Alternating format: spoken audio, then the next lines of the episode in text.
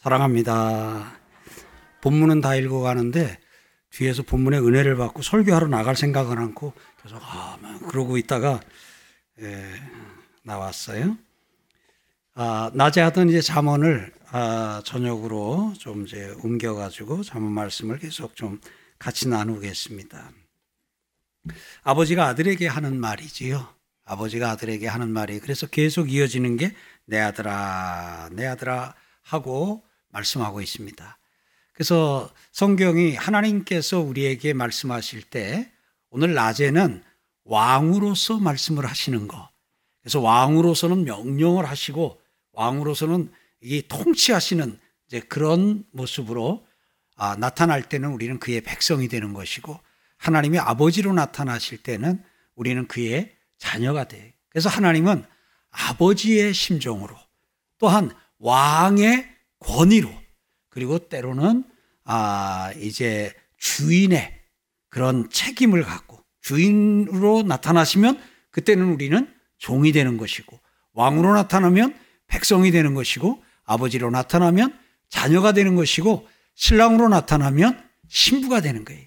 그때그때 이 땅에 있는 신랑과 신부의 그 아버지와 아들의 그다음에 왕과 그 백성의 그러한 관계들 속에서 하나님께서 또 우리 각자에게 주시는 또 은혜와 말씀을 듣는 겁니다. 자, 우리는 낮에 같이 나눴어요. 천국을 살다 천국 가자고요. 옆에 이제 또 한번 인사할까요? 천국을 살다 천국에서 만납시다. 바로 가자는 건 아니에요. 바로 가자는 건 아니니까 너무 걱정하지 말고요. 예. 한 번 더 하겠습니다. 천국을 살다 천국 갑시다.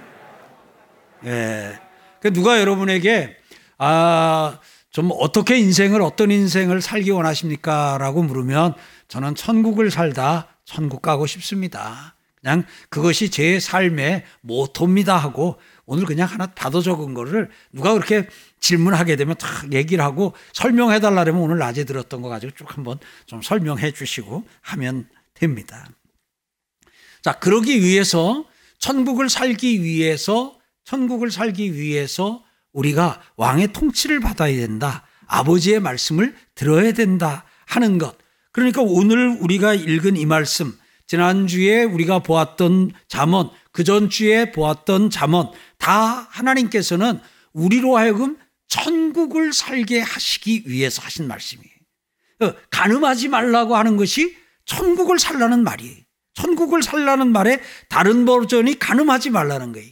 분방하지 말라. 이것이 천국을 살라는 말씀의 다른 버전인 걸 볼 수 있어요. 그래서 이제 우리 앞에서 처음에 서론적으로 계속 많이 말씀하신 게 내 말 들어야 된다. 내 말 들어야 된다. 내 말 들으면 좋게 된다. 내 말 들으면 잘 된다 하면서 계속 이제 그 말씀을 해 주셨고 내 말 들으면 그게 지혜다 하고 앞부분에서는 이제 그걸 지금 쭉 말씀을 하고 이제 뒤로 가면서 실제적인 것들을 하나하나 말씀하고 있어요. 그래서 지난주에는 이제 이 간음하지 말라는 것에 대해서 말씀을 하시고 지난주에는 이제 결혼을 해서 사는 가운데 어떻게 하면 그 가정 안에서 천국을 지속적으로 살 것이냐, 가끔 한두 번 사는 것이 아니라 그 천국을 어떻게 하면 지속적으로 살 것이냐 하는 것을 하나님께서 우리에게 일러주셨어요. 그런 하나님이 오늘은 6장으로 넘어가면서 하나님께서 경제 문제를 다루고 계셔요. 지금 아버지가 아들에게 경제 교육을 시킵니다.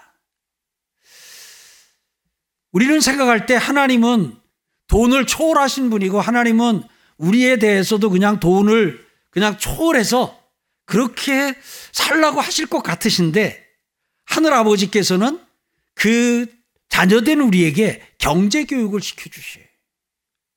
그래서 우리는 하나님께 경제를 배워야 돼. 아버지에게 경제를 배워야 돼. 그럼 이걸 통해서 우리가 또 하나 알 수 있는 건 뭐냐면 우리가 자녀들을 양육하면서 자녀들에게 이성과 관련해 가지고 순결 교육을 또 이런 부분에 대해서 결혼 교육을 그다음에 성교육을 시켜야 된다고 하는 것을 하나님이 오늘 아버지가 아들에게 시키는 것을 통해서 우리에게 일러주셨어요. 또 하나 우리 자녀들에게 경제 교육을 시켜야 돼요. 그래서 우리가 신앙이 깊으면 깊을수록 경제와는 좀 이렇게 좀 멀리 떨어지는 것으로 생각을 해요. 그래서 우리는 돈에 대해서는 아주 이렇게 막 초월해 있는 것 같으면 그럴수록 더 좀 거룩하고 더 경건한 것처럼 그렇게 생각할 수 있는데, 하나님께서는 성경을 통해서 보면 돈과 관련해 가지고도 아주 구체적인 지침을 주고 계세요.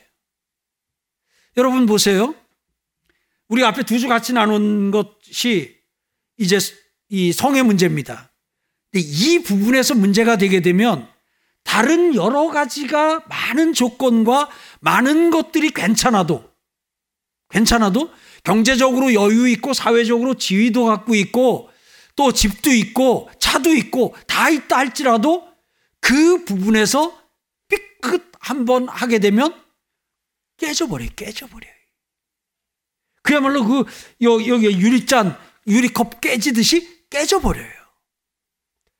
그렇게 위험한 부분, 하나님이 주신 선물이면서도 그것을 잘 관리하지 못하면 그것이 그야말로 인생에, 우리 몇 가지 맛 했잖아요. 예, 기억나요? 쓴맛, 죽을 맛, 지옥 맛, 칼맛을 우리로 하여금 보게 되는 아주 이런 참 비극과 불행의 늪으로 빠져들 수 있는 부분이. 예. 이제 그 부분을 구체적으로 실제적인 걸 교육하고 가르쳐 주셨어요. 그리고 나서 아버지는 지금 제 아들에게 경제 교육을 하고 있는 거예요. 그래서 우리 부모된 성도 여러분, 이런 고민을 좀 우리가 할 필요가 있을 것 같아요. 어떻게 하면 우리 자녀들에게 이 경제 교육을 잘 시켜줄 수 있을까? 예. 경제 교육이, 그게 이제, 이렇게 부모님 안에서 이렇게 좀 잘 되고 중학교 때, 고등학교 때, 대학교 이렇게 하게 되면 기본이 뭐냐면, 내가 생활인이다. 이제 내가 돈을 벌어 살아야 되고, 내가 돈을 벌어 내 가족을 부양해야 된다라고 하는 게 이게 좀 기본이 됩니다. 그 생각이 이 속에 들어옵니다. 여러분, 그러면 대학에 가서 공부하는 게 달라집니다. 그래서 이제 사람들은 이렇게 생각해요. 취직 잘 되는 전공을 택하거나 이렇게 경제적으로 좀 이렇게 연봉을 좀 받을 수 있는 그런 직장에 이렇게 쉽게 갈 수 있는 어떤 걸 택하게 되면 그냥 이런 어떤 사회 좀 약삭 빠른 사람인 것 같이 이렇게 생각하는데, 여러분 실질적으로 대학을 졸업하고 얼마 지나지 않으면 본인이 벌어서 먹고 살아야 돼요. 아니에요? 그런데 안타깝게도 경제 교육이 안 된 가운데서는 대학생인데 내가 무엇을 공부하고 어떻게 준비해야 내가 이 졸업을 하면서 내가 이게 생활인이 될 것이냐. 내가 돈을 벌어서 내가 생활을 하고 부모님으로부터 생활비 받고 부모님이 생활비 되는 삶은 이제 곧 끝나요. 그런데도 그런 부분에 대해서 실감이 안 되고 하다 보니까 전혀 그런 부분과는 상관없이, 그러니까 저렇게 저쪽이 저게 좀 해가지고 저걸 또 어떤 쪽으로 저걸 할까, 이 옆에서 보는 가운데서는 조금 좀 걱정이 되거나 좀 답답한 그런 마음이 드는 그런 또 청년의 때를 보내는 경우들도 있어요. 예. 그러다가 이제 어떤 순간이 딱 되면 이게 현실이네.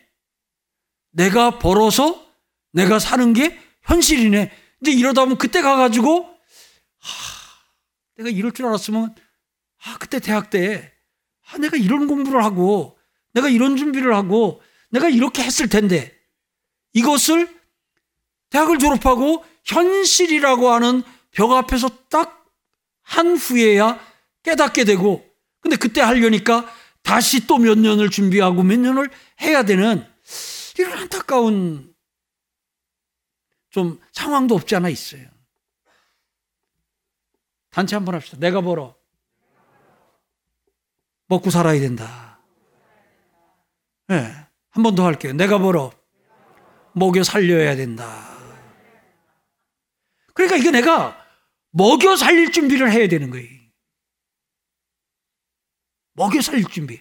그건 두 번째. 첫 번째, 내가 먹고 살 준비를 내가 해야 되는 거예요.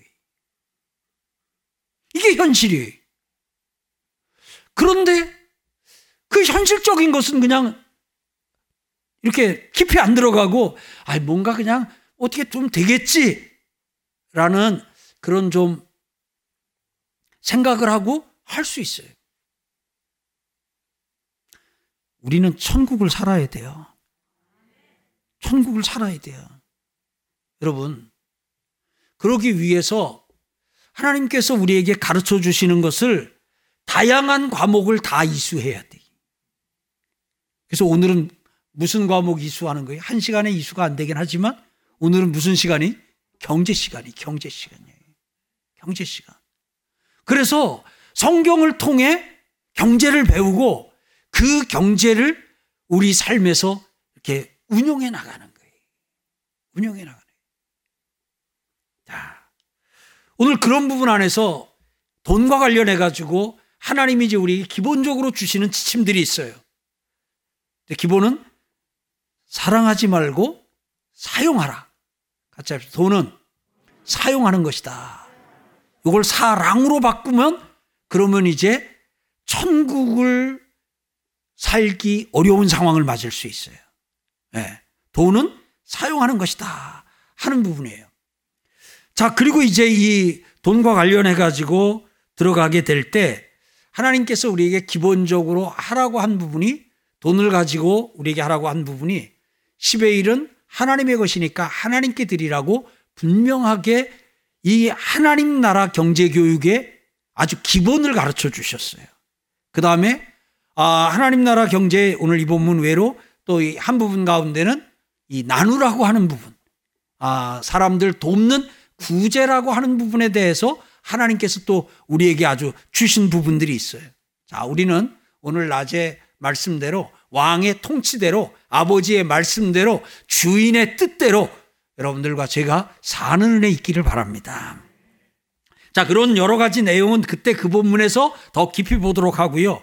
오늘 내용은 뭐냐면 1절, 내 아들아 내가 만일 이웃을 위하여 담보하며 타인을 위하여 보증하였으면, 내 입의 말로 내가 얽혔으며 내 입의 말로 인하여 잡히게 되었느니라 그랬습니다.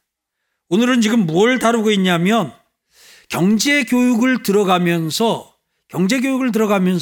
돈을 어떻게 벌어야 되느냐, 뭐 이런 부분, 이런 것보다도 먼저 다루고 있는 게 뭐냐면 이 돈과 돈 관리와 관련돼 가지고 이 보증 문제를 지금 이 자문의 아버지는 먼저 다루고 있어요. 일반적으로 자녀에게 경제교육을 한다면 이런 것은 저 뒤에서 다룰 것 같은데, 먼저 이 아버지는 경제 사고를 예방할 수 있는, 이 경제 사고 가운데 이 보증은 그야말로 한 사람이 아니라 한 가정을 한순간에 훅 하고 저 아주 그냥 바닥으로 몰아갈 수 있는 거예요. 이것에 대해서는 제가 여기서 예를 들 필요가 없는 게, 지금까지 여러분이 살면서 여러분 주변에서 보증 섰다가 집안에 어려움 겪어서 본인만 어려워진 게 아니라 집안 전체가, 그리고 자녀들 아주 어려워져 가지고 갑자기 아주 극빈층으로 전락을 해 가지고 힘들어진 경우들을 봤어요, 못 봤어요? 예. 왜 하나님이 여러분들 보게 하셨을까요? 예. 그래서 옛날에 제가 프리미엄 바보 얘기를 한번 했지요. 예. 이게 뜨거운 물이에요. 뜨거운 것에 손 담그면 딘다. 예. 그러면은 안 담궈야 돼요. 그죠? 그런데 그 말을 듣고 진짜 딜까? 그리고는 오, 디네. 이게 이제 프리미엄 바보예요. 예. 이거 먹으면 안 돼요. 저쪽에 놔야지. 예. 자, 오늘 하나님이 말씀하셔요. 하늘아버지가 지금 경제교육을 하면서 재정사고, 경제사고를 예방하는 것부터 먼저 가르쳐 주셔요. 여러분, 돈을 버는 거는 그야말로 1년에 벌어서 저금을 해도 많지가 않아요.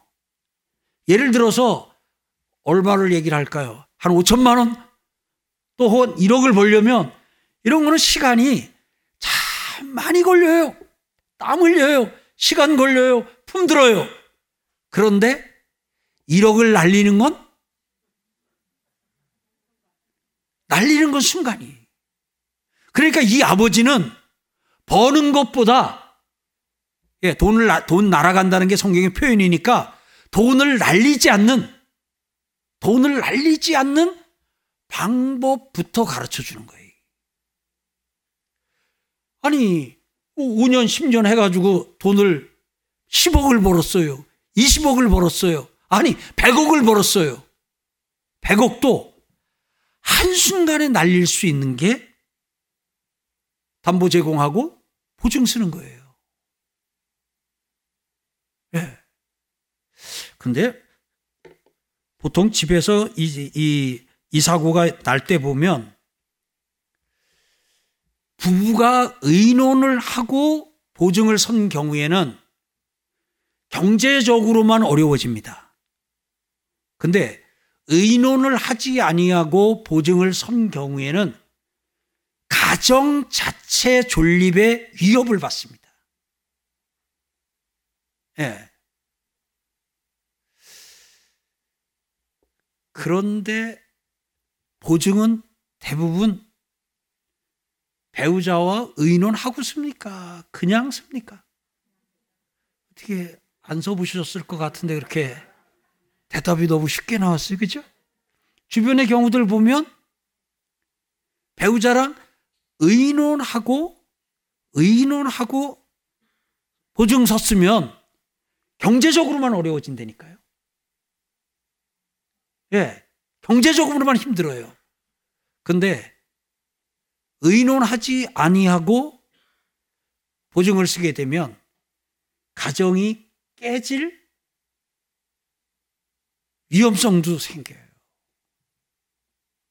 자, 보세요. 하나님이 주신 선물이에요. 근데 그거 잘 관리하지 못하면 결혼 밖으로 내가 나가서 성적인 욕구를 충족하려고 하다 보면 인생도 가정도 깨질 위험이에요. 하나님이 복으로 주신 것임에도.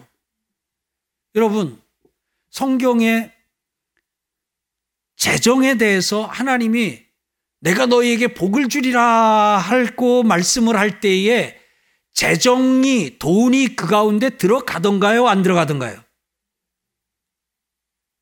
성경 안 읽으셨나요? 하나님이 내가 너에게 이런 복을 주겠다 할 때에 그 복 리스트 중에 돈, 재정이, 부요가, 풍요가 거기 들어가는 경우가 있어요? 없어요? 봤어요? 못 봤어요? 있어요. 자, 그렇다면 하나님이 복으로 주신 거예요. 복으로 주신 거예요. 그럼에도 불구하고 그것을 잘 관리하지 못하면 이게 인생을 망가뜨리고 가정을 깨트리는 아주 위험한 것이 된다는 거예요. 여러분, 저는 여러분이 이렇게 축복합니다. 조금씩이라도 계속 경제적으로 조금씩이라도 계속 나아지는 삶이 여러분의 삶이 되시길 주의 이름으로 축원합니다. 이게 툭 떨어지거나 추락하거나 이렇게 하는. 예. 그래서 여러분들이 인생 플랜을 세울 때에 이 은퇴도 염두에 두고도 은퇴 후에도 은퇴라고 하는 걸 맞으면서 갑자기 그냥 툭 떨어져가지고 이게 그냥 막 아주 어려운 상황 속으로 들어가지 않을 수 있도록 미리 은퇴를 한 후에도 그것이 약간은 줄어들긴 하겠지만 그래도 적절하게 이렇게 유지될 수 있는 그런 플랜을 짜고 그렇게 하나님이 해주시고 채워주시길 서울광염교회 모든 성도에게 그렇게 해주시길 축원합니다. 조금씩이라도 점점 경제적으로 여유가 있어지는 은혜가 있기를 주의 이름으로 축복합니다.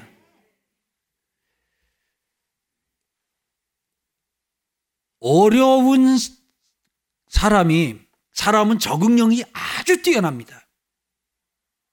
제가 재난구호를 가면서 그걸 느껴요. 재난구호를 갈 때 한 일주일 열흘 일정으로 가잖아요. 첫날 여기서 비행기 타고 가죠. 잠 못 잡니다. 도착해서 바로 사역하지요. 그러고 또 시차 있지요. 그러다 보면은 하루 이틀째는요, 이게 그냥 멍해요. 이렇게 그냥 합니다. 근데요, 딱 한 3일만 지나면요, 그 진흙탕 위에서도요, 그 땅바닥에서도요, 한 3일 만에 또 잠을 더 잘 자요. 하긴 그건 내 경우고요. 그렇지 못한 분도 있긴 있어요. 예. 예. 우리 적응력이 대단해요. 네. 그래서 우리가 보면은 보세요. 저 우리 인도나 이런데 청년들 단기 선교 보냈을 때 꼭 물을 사먹이거든요. 왜냐하면 그 동네 애들은 그 벤지스 강인가요? 거기서 그물 떠가지고. 근데 그건 지금 눈으로 봐도 먹으면 안 돼요. 근데 걔들은 그냥 먹고 탈이 안 나요. 근데 우리 아이들은 금을 먹는 것도 아니에요. 금을 먹는 것도 아니고 그 나라에선 수돗물이라고 하고 깨끗하다는 물을 먹는데도 여지없이 설사를 하고 그래요. 그러니까 그 좀 물값 비싼 거 좀 이제 그거 한 거를 사서 먹고 먹이고 해요. 그렇게 했는데 어느 해는 보니까 물은 철저하게 했는데 우리 팀들이 힘들다 그러니까 얼음을 사서 넣어서 먹인 거예요. 이 얼음 안에 그게 그 다 들어있어가지고 그냥 얼음물, 이 물은 깨끗한데 그 얼음을 깨서 넣고 그거 먹고 그냥 다 배탈들이 나가지고 하여튼 힘들었던 그런 얘기도 전에 들었어요. 근데 계속 그렇게 적응을 하면 그러려니 하고 사는 것 같기도 해요. 우리가 가끔 영상을 보다 보면 그 쓰레기 마을에서 맨발로 하여튼 저기서 어떻게 사나. 막 저기 외국의 어려운 곳 이렇게 한번 가면 요 냄새나고 이런데 어떻게 사나 하면 거기서 또 그게 적응하면서 살기도 해요. 근데요, 이렇게 어느 정도 이렇게 살다가 어려워지면 그러면 그게 훨씬 더 힘든 것 같아요. 그래서 손들어 축복해 드릴게요. 살다 어려워지는 일 없으시길 축복합니다. 여러분, 우리 성도들 직장 다니면 그 직장도 여러분 고용하기 위해서 계속 잘 되기를 축복합니다.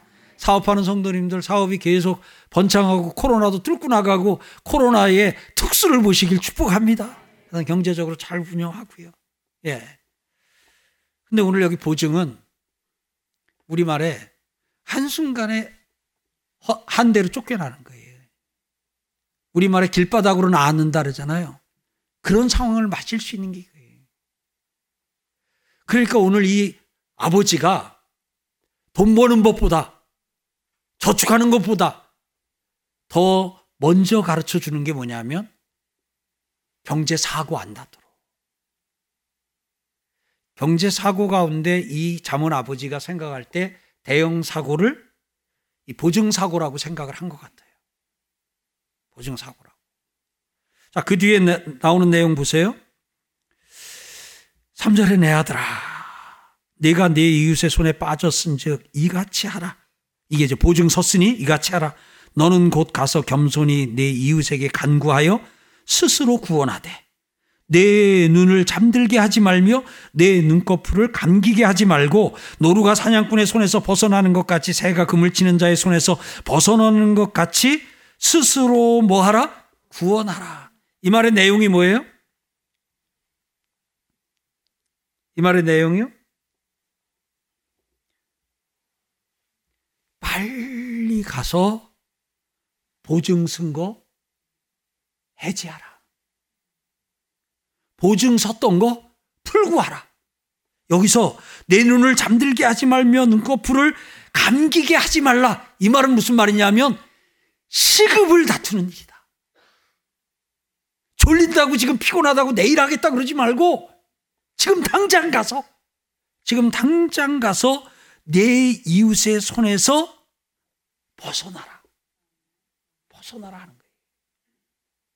그러니까 예를 들어서 무한 보증을 쓰고 왔다고 쳐요. 보증을 쓰더라도 꼭 이게 한도를 정하고 써야 되는데 무한 보증을 쓰고 왔다 그래요. 그러면 집에 있는 거 얼른 다 뒤져가지고 한 1,000만 원이라도 얼른 마련해가지고 그 1,000만 원 들고 가서 사정을 하고 내가 이 1,000만 원을 드릴 테니 제발 좀 그 보증 좀 풀어주세요 하고라도 그냥 지금은 아직 사고 나기 전이잖아요. 예, 보증 쓴 것이 사고로 이어지기 전에 가서 풀라는 거예요. 사랑하는 성도 여러분, 우리 이거는 문자적으로 좀 적용합시다.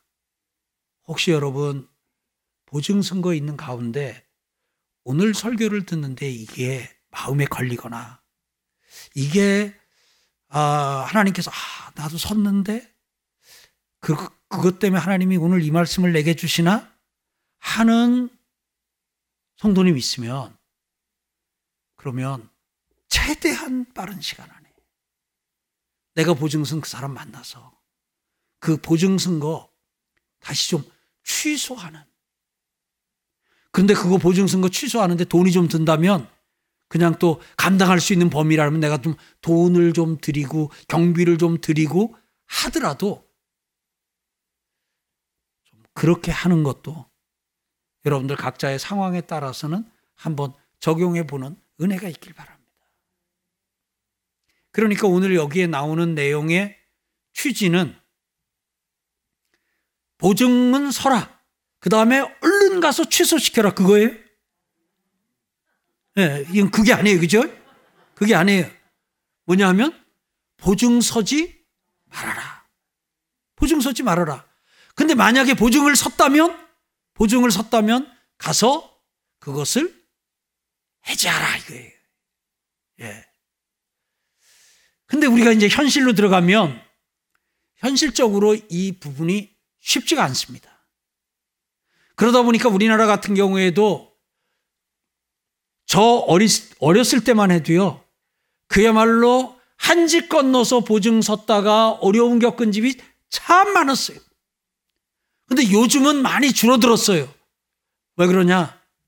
나라가 이런 부분에 대해서 경제적으로 부유해지고 하면서 국민들을 좀 보호할 필요성도 느껴가지고 지금은 그것을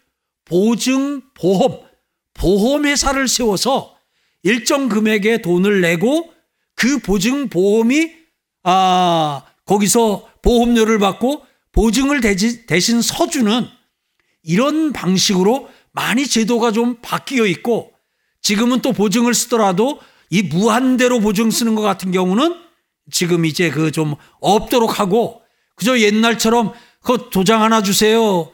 저 신분증도 좀 빌려주세요 해가지고 그냥 모르니까 도장 달라니까 인감도장 주고 이 저 신분증 빌려달라니까 신분증 주고 그러면 가서 위임장 대신 써가지고 가가지고 이제 그 동사무소에서 인감증명 발급받고 그리고는 가서 보증 쓰고 그렇게 해가지고 그냥 나는 아무것도 모르고 그냥 도장 빌려달래서 또 잠깐 쓰고 준다 해서 주고 저 주민등록증 달라 해서 잠깐 줬을 뿐인데 다른 보증 쓴 적 없다고 이제 예전에 그렇게 보증이 이루어져가지고 많이 어려움들을 겪었어요. 그래서 지금은 제도적으로 제가 아는 범위 안에서는 보증을 서야 되는 경우면 도장 가지고 임장 가지고 가는 게 아니라 본인이 반드시 거기다가 사인을 하고 이렇게 해야만이 되도록 제도적으로 이렇게 그 좀 몰래 저기 인감도장이나 신분증 가지고 와서 보증을 서가지고 이 어려움에 처하게 하는 일은 좀 없도록 하려고 이렇게 좀 국가가 또 사회가 제도적인 장치를 만들고 했는데 이건 참 잘한 일 같습니다. 이런 부분이 앞으로도 계속 발전되어서 우리가 서로 간에 개인이 이렇게 보증을 요구하거나 개인에게 보증을 요청하지 않을 수 있는 좀 그런 또 날도 돌아오기를 소망합니다. 참 이게 현실적으로 어려워요. 제가 요즘 취업 모르겠는데 저 이렇게 젊은 날 때는 취업할 때도 보증서 썼는데 요즘도 쓰나요? 요즘은 안 써요? 예. 그 취업할 때 보증서는 겁나게 써요. 내용이 겁나요. 회사 다니는 동안에 거기 경제적인 이런 거 하게 되면 민형사적인 책임을 연대해서 진다.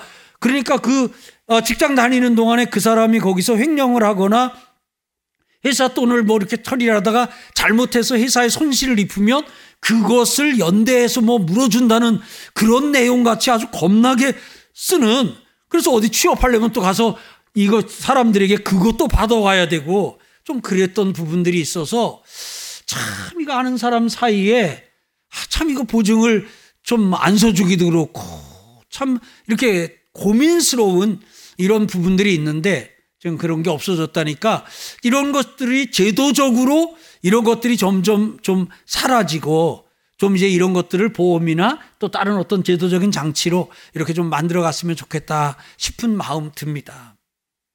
오늘 사랑하는 성도 여러분, 그래도 오늘 또 우리가 이 보증을 서야 되는 제도가 남아있는 부분들이 있어요.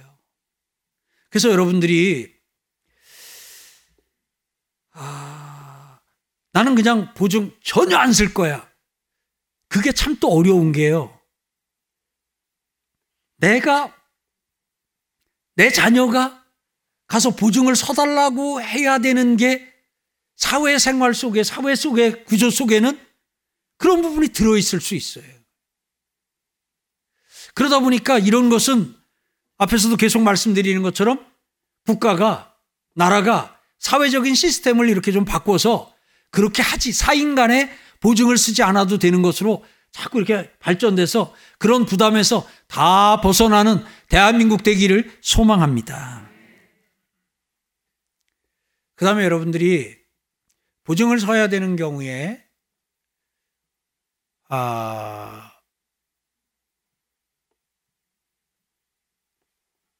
보증을 안 쓰는 것, 쓰지 말라 하는 것으로 적용하고, 그런데 부득이 보증을 서야 된다. 그렇게 되면 의논하고 서기를 바랍니다. 아멘. 예, 의논하고 서기를 바랍니다. 결혼하지 않은 청년들, 혹시 누군가 여러분에게 보증을 서달라고 하거나 하게 되면 부모님과 의논하고 서도 쓰기를 바랍니다.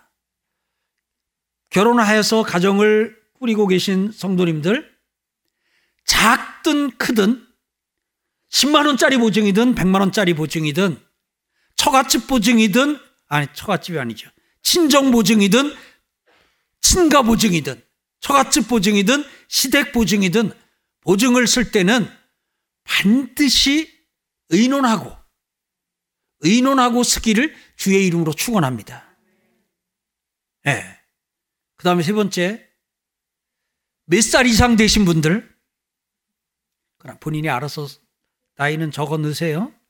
괄호 안에다가 몇 살 이상 되신 성도님들은 보증을 설 때 반드시 자녀들과 의논하고 서기 바랍니다. 자, 이제 정하죠. 요 가로 안에 몇 살로 할까요? 아니, 나이를 대려니까 어쩌면 나도 해당될 것 같아가지고 내가 어느새 그 나이가 됐나 싶은 생각도 드니까 80세 이상이라고 할까요? 너무 해요? 그럼 70세 이상이요? 알아서 하세요. 왜냐하면 나이가 들면 우리의 분별은 사람의 일상적인 것을 따르면 이렇게 약화됩니다. 그러다 보니까 나이가 들수록 그런 부분에서 도장 찍는 일이 쉬워질 수가 있어요. 예. 그런 부분 안에서 그런 일이 있으면 반드시 자녀들과 의논하고, 예. 에이, 목사님 자녀들하고 의논하면 그 못하게 하지요. 그러면 못 하지 마셔야죠. 아유, 남편에게 의논하면 그거 쓰라래겠어요? 그러면 쓰지 마셔야지요. 그래서 꼭 써야 된다. 그러면 어떻게 하라고요? 의논하고 쓰라는 거예요. 의논하고 쓰라는 거예요. 그 다음에 세 번째 부분에서는 꼭 보증을 서야 된다면 보증 쓴 만큼 내가 부재한다는 생각을 하세요. 그래서 300만 원짜리 보증을 쓸 때는 내가 300만 원짜리 구제를 하는데 단 이것을 3년 후에 내가 구제비를 집행하는데 그 구제비를 지금 내가 구제해 주겠다고 약속은 하고 돈은 3년 후에 주겠다. 무슨 말씀인지 아시겠죠? 그러니까 나는 보증만 쓰고 갚는 것은 그 사람이 갚을 것이다 라는 생각이 들면 보증 쓰지 마시고요. 저 사람이 이 보증은 내가 갚을 것이다. 같이 합시다. 내가 보증 쓴 돈은 내가 갚을 것이다. 내 아들이 갚을 것이다.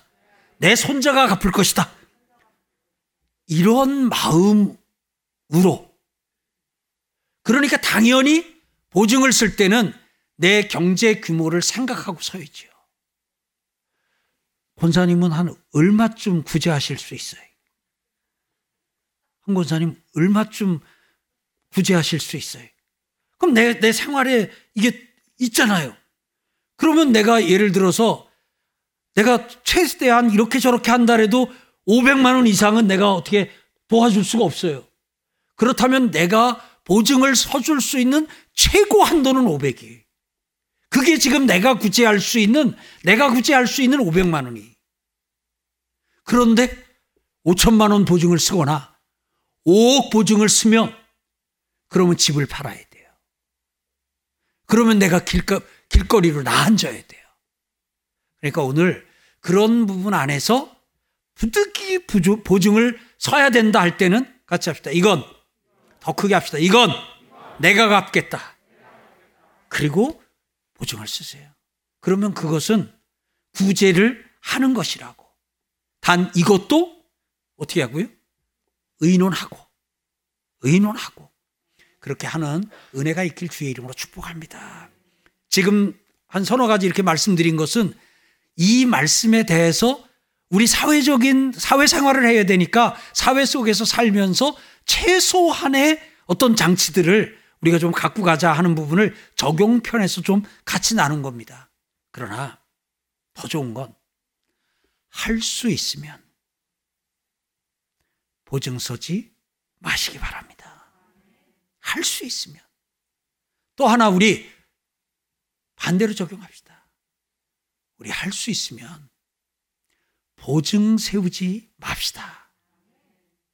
보증 세우지 않고도 할 수 있는 일을 합시다. 네.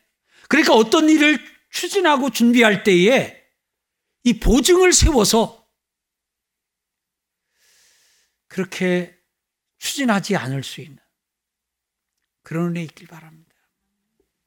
저는 제 주변에서 본 걸로는요. 왜 그 집안에 사업하는 분 한 분이 있으면 그 사업하는 분이 어려워지면 그 집안 전체가 또 어려워져요. 그 왜 그런가 했더니 이 사업을 하면서 이분이 그냥 하다 보니까 그 집안들 돈을 많이 가져다가 이렇게 좀 하면서 거기 가서 담보를 좀 서달라 그러고, 아, 돈은 내가 갚을 테니까 대출 받는데 담보가 좀 모자르니까 담보 좀 제공해 달라고. 그러니까 이게 담보 제공이 무슨 말인지 모르는 거예요. 여러분들이 아 집을 담보로 제공해달라 그러면은 집 달라는 소리로 그게 들려야 돼. 권사님 집 있으시죠? 그거 좀 주실래요? 누가 와서 그 권사님 집 담보만 제공해 주세요. 제가 돈은 제가 다 갚을 겁니다. 그렇게 얘기하면 뭐 달라는 소리로 들려야 돼요? 집 달라는 소리로 들려야 돼요. 그러니까 그런 부분 안에서 혹이라도 그렇게 안 들릴 수도 있으니까 가족들하고 의논하고 그리고 주변에 이렇게 의논하면서 그 모든 일들 이루시기를 주의 이름으로 축복합니다. 하늘 아버지는 우리의 경제 생활에 관심이 있으셔요, 없으셔요? 오늘 보니까 하늘 아버지는 땅의 아버지도 그렇고 하늘 아버지는 하나님이 우리에게 주신 이 재정, 하나님이 우리에게 주신 이 재물을 이것을 날리는 것을 이것이 한순간에 그냥 사라져버리는 것을 하나님이 원하셔요, 안 원하셔요? 그러니까 하나님이 주신 재물, 여러분들의 건강을 주셔서 여러분들이 땀 흘려 얻은 그 재물을 하나님은 잘 지키길 원하셔요?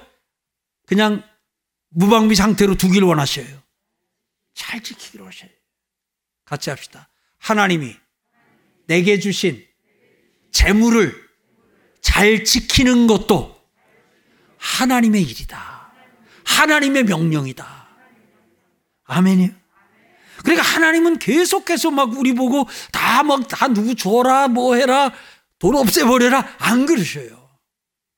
예, 적절하게 이런 것도 하라고 말씀하시는데, 그래서 우리 서울광염교회 성도님들은 경제 관념과 성경을 통한 경제 교육을 받아 하여튼 한순간에 이 담보 보증으로 인하여 경제적인 어려움에 처하는 일 없기를 주의 이름으로 축복합니다.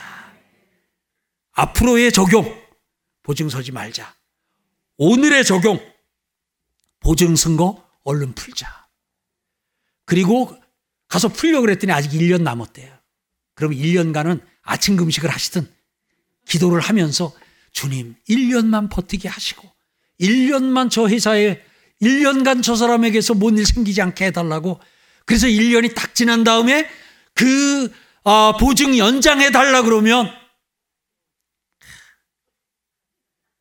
하나님께서 여러분의 입에 말을 넣어주셔서 여러분들이 그분의 마음을 최대한 상하지 않게 하면서도 보증을 이렇게 연장하지 않는 은혜를 주실 줄 믿습니다. 자, 보증 서지 말라. 두 번째, 보증 서달라고 하지 말라. 노년에 부모님들의 재산의 위험 요소는 자녀라는 말이 있어요. 그래서 사업하는 자녀는 위험하다라는 말이 있어요. 안타깝지만 현실적인 얘기 같아요. 자녀 성도 여러분, 우리 부모님 집 접혀서 그걸로 사업할 계획은 안 세우길 바랍니다. 계획이 있으신가 왜 아멘을 이렇게 좀 안 하시나요? 예? 부모님이 아예 그냥 너 사업해라 하고 아예 집 팔아서 그냥 밀어주시면 몰라도 부모님이 아직 연세도 있고 그럴 생각 없으시고 저거 한 상황이면 최대한 부모님이 평생을 애쓰셔서 그 집 한 칸 갖고 계시면 그러면 돌아가시는 날까지는 집 걱정 없이 2년마다 이사 다니는 걱정 없이 거기서 그냥 사실 수 있도록 그냥 내가 부모님 집 담보하지 아니하고 부모님 집 담보해서 부모님 집 보증 세워서 내가 이렇게 사업하거나 이렇게 일벌리지는 않겠다 하는 마음.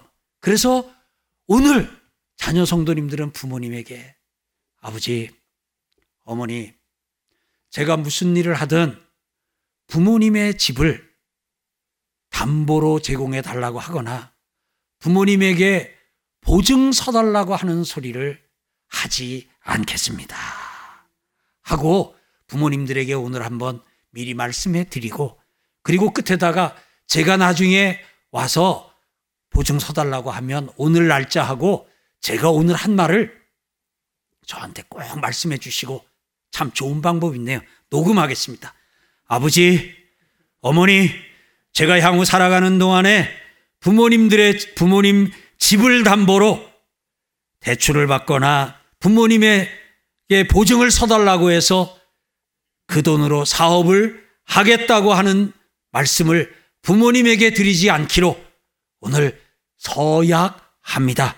2021년 3월 14일. 네. 그래가지고 그 부모님 문자로다가 띵 하고 넣어드리고 나중에라도 혹시 와서 제가 보증 서달라고 하면 네가 전에 이렇게 나한테 얘기를 했는데 웬만하면 네가 약속했던 대로 그때 가졌던 마음대로 해다오 해서 우리 서울광염교회 성도님들 중에는 세상의 말은 자녀가 노년에 이 참 위험 요인이다라는 말이 서울광염교회 부모님들에게는 해당되지 않는 은혜가 있기를 주의 이름으로 축복합니다. 그래서 오늘 그 부분 안에서 하나님이 여러분들의 경제에 하나님이 내 경제에 관심이 많으시구나 하는 사실을 기억하고 잘 관리하는 은혜 있기를 주의 이름으로 축복합니다.